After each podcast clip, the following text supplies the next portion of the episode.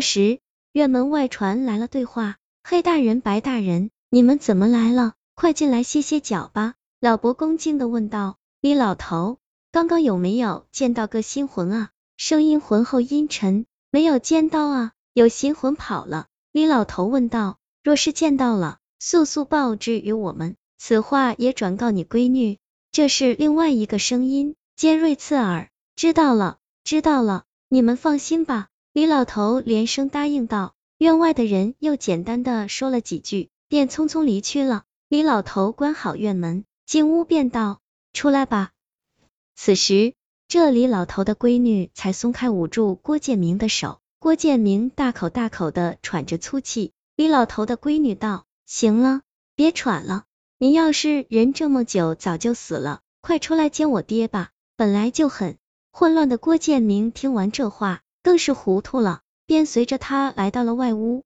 还未开口，那里老头便说道：“年轻人，你可知道刚才院外的是谁？”郭建明没有说话，只是木讷的摇了摇头。李老头继续说道：“刚刚外面的是黑白无常，来追你来了啊，大伯。”你开什么国际玩笑啊？郭建明道，玩笑？你看我像和你开玩笑吗？你好好想想，你怎么来到这里的？这里有什么不同之处吗？李老头一本正经的说道。经他这么一说，郭建明一想，的确不对，自己明明在电梯里，可是却来到了这野外。再想想这家的陈设，再想想这对父女的装束，再想想那血红的大红门。不禁的倒吸了口凉气，激动的说道：“大大伯，我死了！你是说我现在是个死人吗？”李老头眯起眼睛，缓缓的说道：“你现在还不是，但也快是了。那黑白无常要将你带走，那你便要彻底的留在这冥界了。”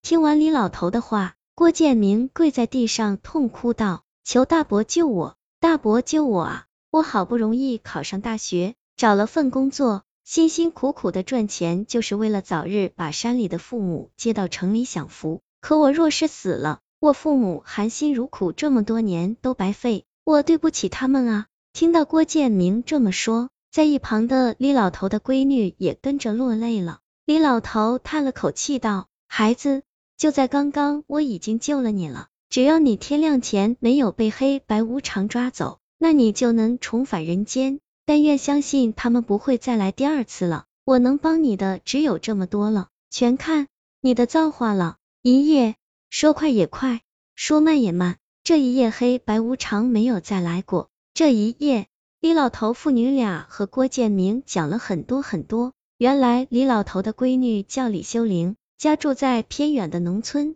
从小李老头夫妇舍不得吃，舍不得穿，才将姑娘养大成人。这李秀玲也争气，考上了大学，顺利的毕了业，当了一个公司的普通职员，和一位城里的富家公子相爱了，本是一件好事。可是他怕富家公子的家人嫌弃自己的出身，便隐瞒谎称自己父母双亡，于是就这样李秀玲结婚了，幸福的生活着。可他忘记远在千里的父母，忘记了家中破旧的陈设，忘记了患有腿疾的母亲。更忘记了自己拼命学习、努力工作的初衷。是的，她全忘记了。她舍不得她的丈夫，更舍不得丈夫家的万贯家财。虽然丈夫对她并不好，好几年未见到女儿的李老头，拿着土特产，千里迢迢的到女儿单位看望女儿。为了省钱，除了火车，李老头基本就是扛着大包小包走来的，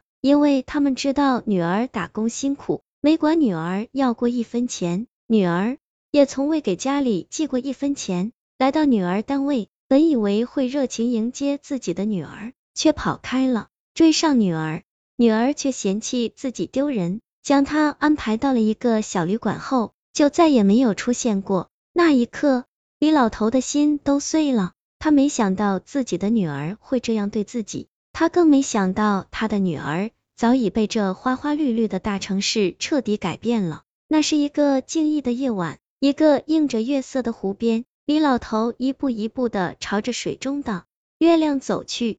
第二天，得知李老头死讯的李秀玲悲痛万分，可是她再怎么悲痛，再怎么后悔，都无法让李老头起死回生。当晚，衣着光鲜的李秀玲流着悔恨的泪水，也朝着水中的月亮一步一步的走去。建明，建明，你醒醒啊！耳畔似乎有人在叫着自己。郭建明艰难的睁开双眼，只见自己的父母守在病床边，热泪盈眶。看到郭建明醒来，医生道：“谢天谢地啊，总算是把你抢救过来了了。你都昏迷一周了，把你父母都急坏了。看到父母哭了，自己心里很不是滋味。再想想昨晚的经历，五味杂陈。爸妈，我没事，我只是……”只是做了一个很长的梦。